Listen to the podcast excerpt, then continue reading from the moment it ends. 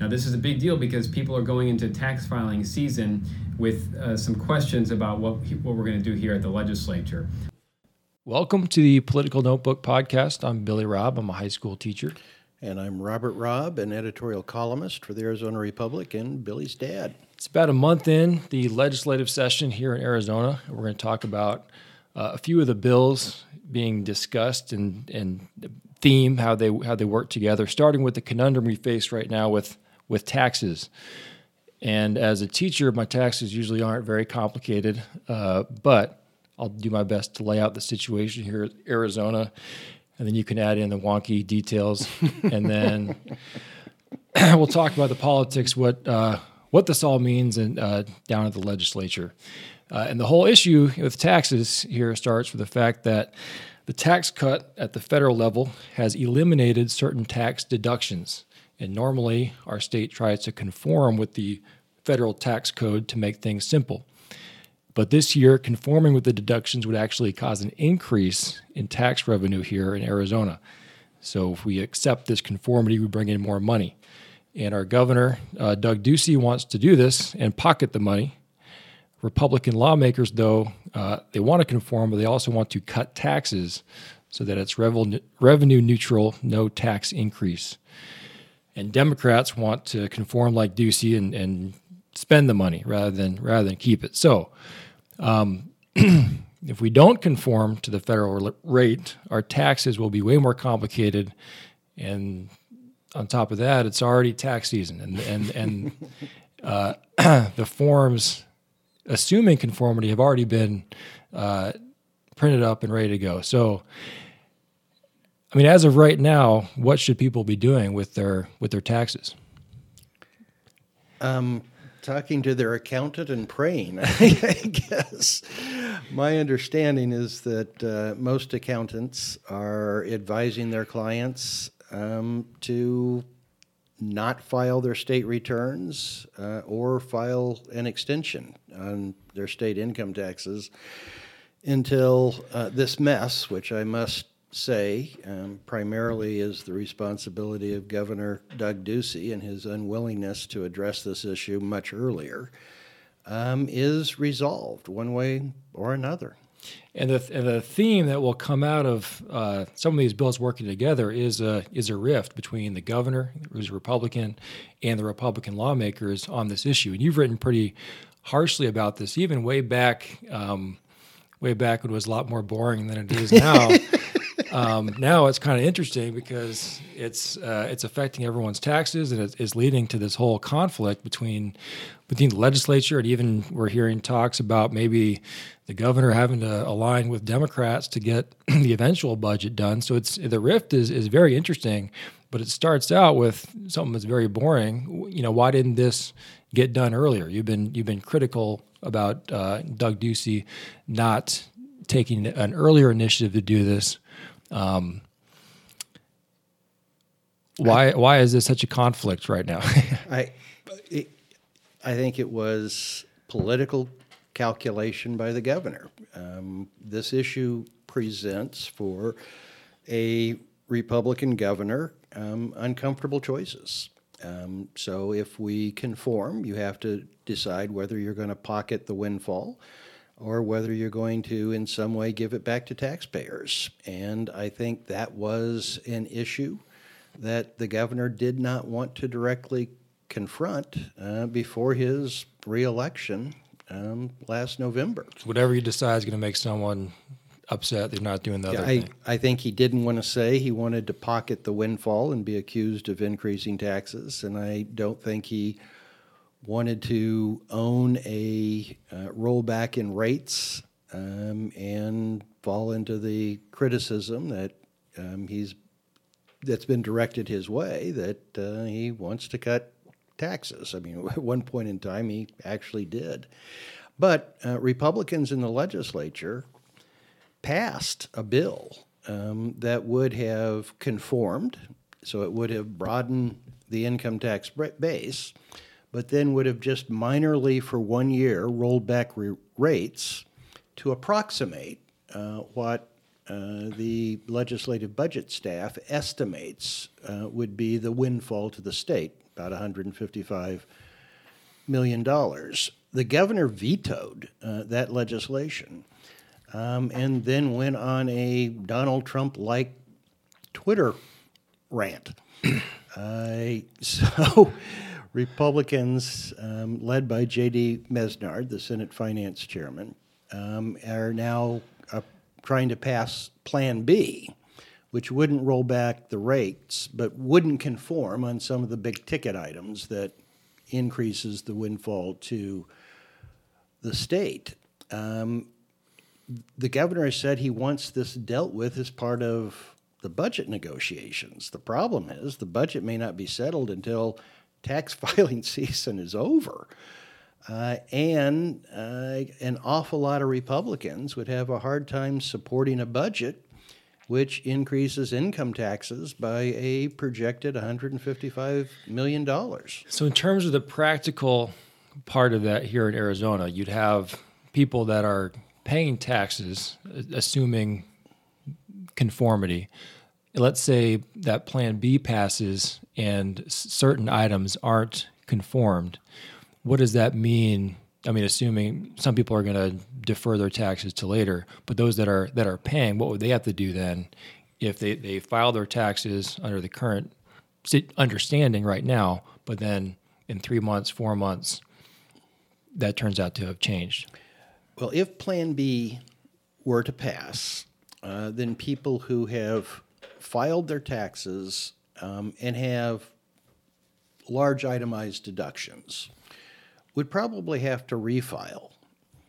Um, if nothing happens, then the forms are basically useless for everybody. If no if no conformity if no happens. conformity passes, then uh, basically the Department of Revenue has to reinvent um, the federal tax code um, before the Trump tax cuts, and the legislative budget staff has identified 50 items uh, where Arizona is now out of conformity with the federal tax laws. Um, Mesnard's Plan B would simply take six of those and not conform. So you would have conformity on 44. Uh, and it would basically affect people who have large itemized deductions, mostly the affluent.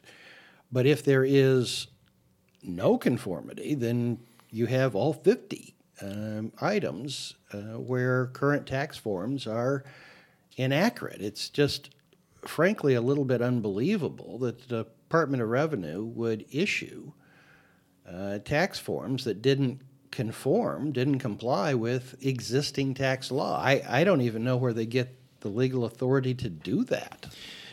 For the for the Republican lawmakers, it doesn't look like they have any willingness or incentive to budge on giving Ducey what he wants. Would you agree with that, or do you think it's possible that continuing to muscle and tweet and you know strong arm is that going to possibly make the Republicans if, bend to provide the, the conformity and, and pocket the money? if it gets down to the last minute uh, and part of budget deliberations, my guess is is that the Republican caucus would split. Uh, that some members would go along with what Ducey wants, uh, which is to conform, uh, accept the windfall, put the windfall in the rainy day fund. Uh, but a large number of Republicans would never agree to that kind of a tax increase. So then you've got the budget politics of um, how do you cobble together enough votes to pass a budget? Because, as you mentioned, the Democrats want to accept the windfall, but want to spend it, not mm-hmm. put it in the rainy day fund. So, where you would find a majority in both the Senate and the House, in when you've got a large number of Republicans opting out because of the tax increase, is entirely unclear.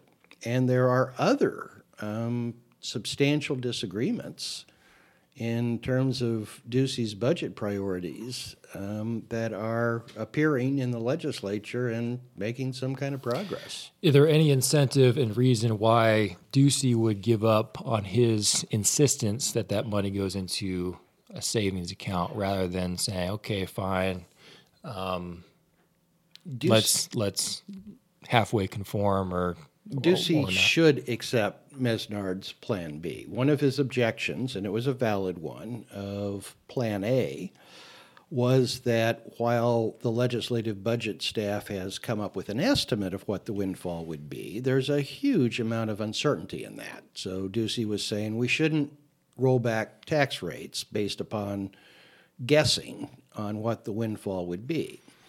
Well, Plan B eliminates the guesswork. Instead of guessing how much the windfall would be, uh, Plan B simply says, well, we're not going to make the changes that would produce the windfall. So there's no guesstimate. There's there's no uncertainty in it. Um, if Plan B were to pass the legislature, given where we are, the responsible thing for Ducey to do would be to sign it, since his main objection um, is avoided uh, with Plan B. He does not appear prepared, at least at this point, to give any indication that he would be willing to do that.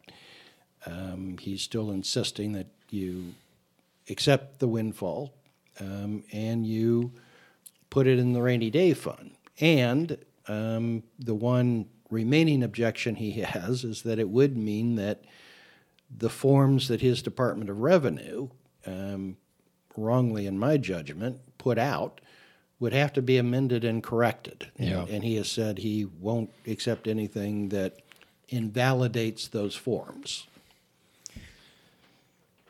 So it seems like the political dynamics have changed, perhaps in the last few years. Uh, maybe in the last, maybe a couple years ago, the state legislature would um, kind of defer, and and Ducey would get what he wants.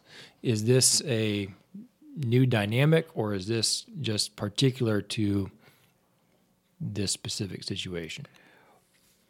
It's unclear. Um, as I said, there's other um, different budget priorities uh, that the Republican legislature is currently advancing. The governor wants to take most of the billion dollar plus surplus and put it into the rainy day fund. Um, a bill that instead uses some of that money to pay back um, deferred payments to K through 12 schools that were made as a accounting gimmick um, in the effort to cope with the recession.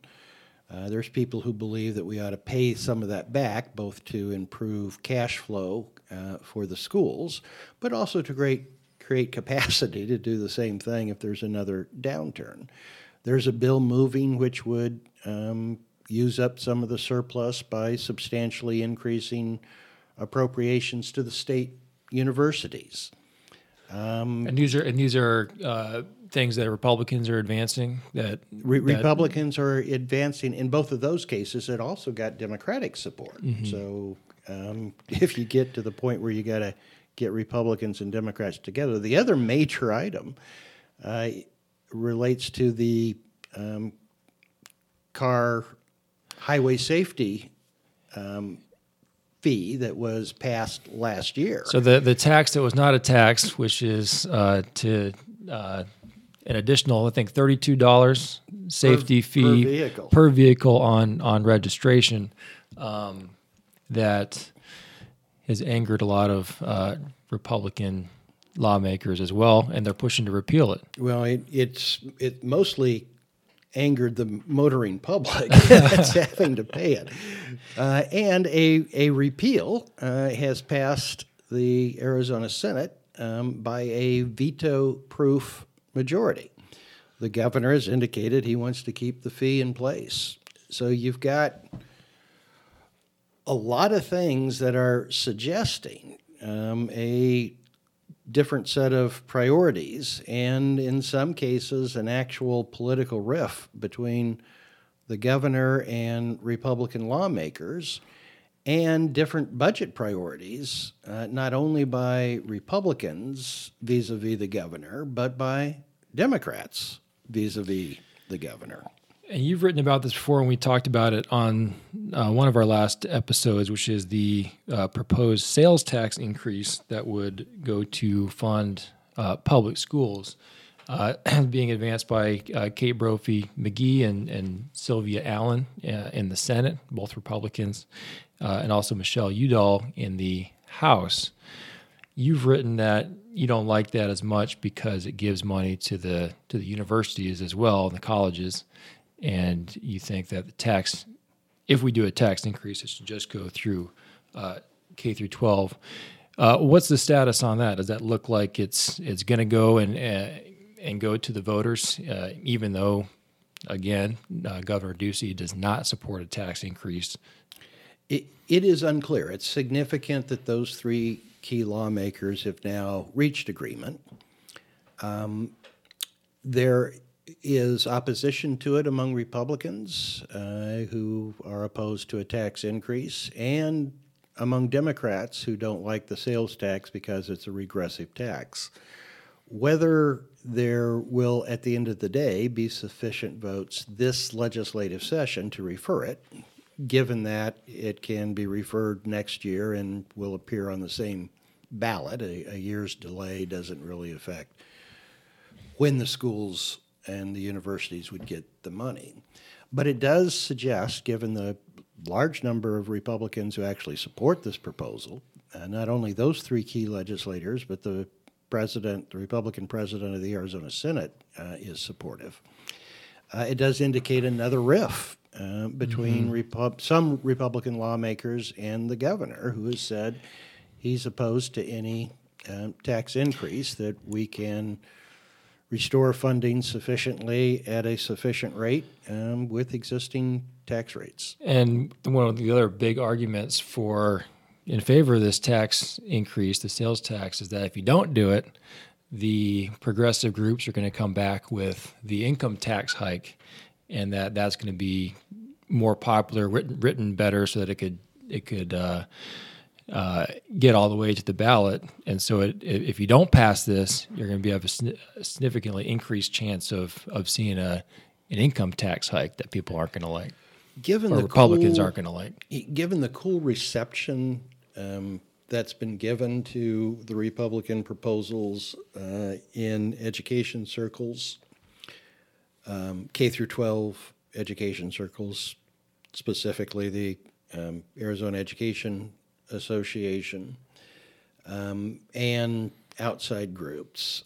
Uh, and given the fact that this doesn't produce a whole lot of additional money uh, for K through K 12 schools because of the large amount of the increase that's dedicated to the universities, um, I think even if this is referred, uh, your, uh, you, you have some substantial likelihood that there will be a competing ballot measure that uh, will raise more money for K 12 education uh, and do so through income taxes or property taxes. So that so you, you your prediction is that this wouldn't be enough to keep that income tax me- ballot measure from coming either way. I, I don't know that it that I feel clear enough about it to call it a prediction. But it's uh, definitely uh, but, not but, a but I certainly done deal that it wouldn't happen.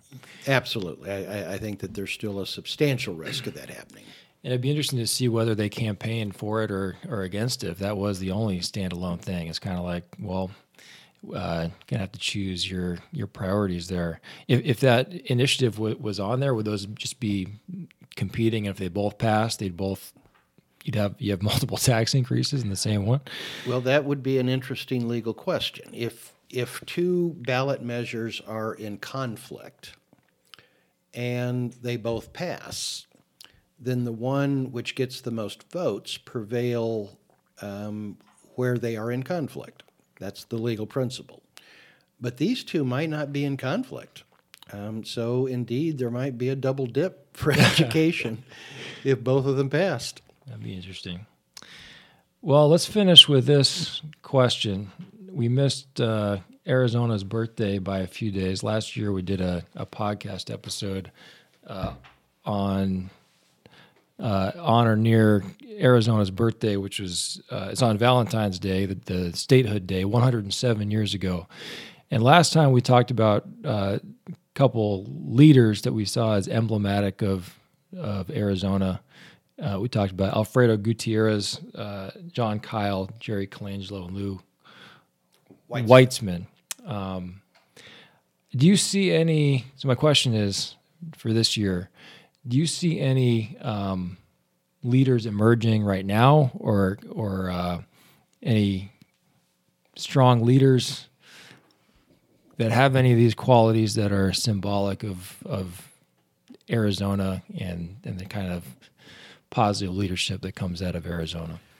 It may be because I'm getting old, and the old times and the old timers were always better. Um, but but I do think that our quality of political leadership um, in the state is much lower than it has been um, through uh, all of my 40 plus years of observing. Uh, the two potentials that I think we have to join those kind of ranks um, are our two U.S. senators.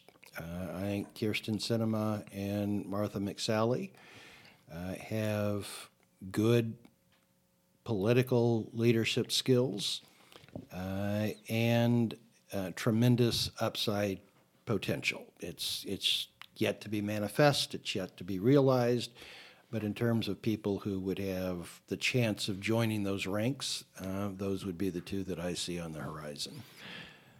We'll see if uh, and Jon Gabriel. But what rec- about you? What, what? Um, yeah, I don't see a lot of good. I don't see a lot of strong leadership right now, and I think I, I think everyone's kind of fence sitting a lot on a lot of things, and and it's it's it shows up, and I think it shows up in decisive ways. Like for example, the the national emergency that Trump declared. I mean, what what a what a time for those two, you know, and Maverick Arizona leaders to to make a stand and stand up for the Senate, but that but that you know maybe they're picking and choosing their their spots. Um, you know, I think the the revenue situation in Arizona. Uh, not seeing a whole lot of political leadership uh, on that front. I guess the sales tax, uh, um, the senators are coming strong with the sales tax, but in terms of you know, I don't know. It's I think uh, it's not just the old timer in you that that sees the the lack of leadership. But I I I hope that those that those two our two senators uh, can emerge and fulfill your your prophecy for them. But well, thanks everyone for listening. This is the Political Notebook podcast. You can find us on iTunes, SoundCloud, Stitcher, anywhere you listen to podcasts. Thank you for listening.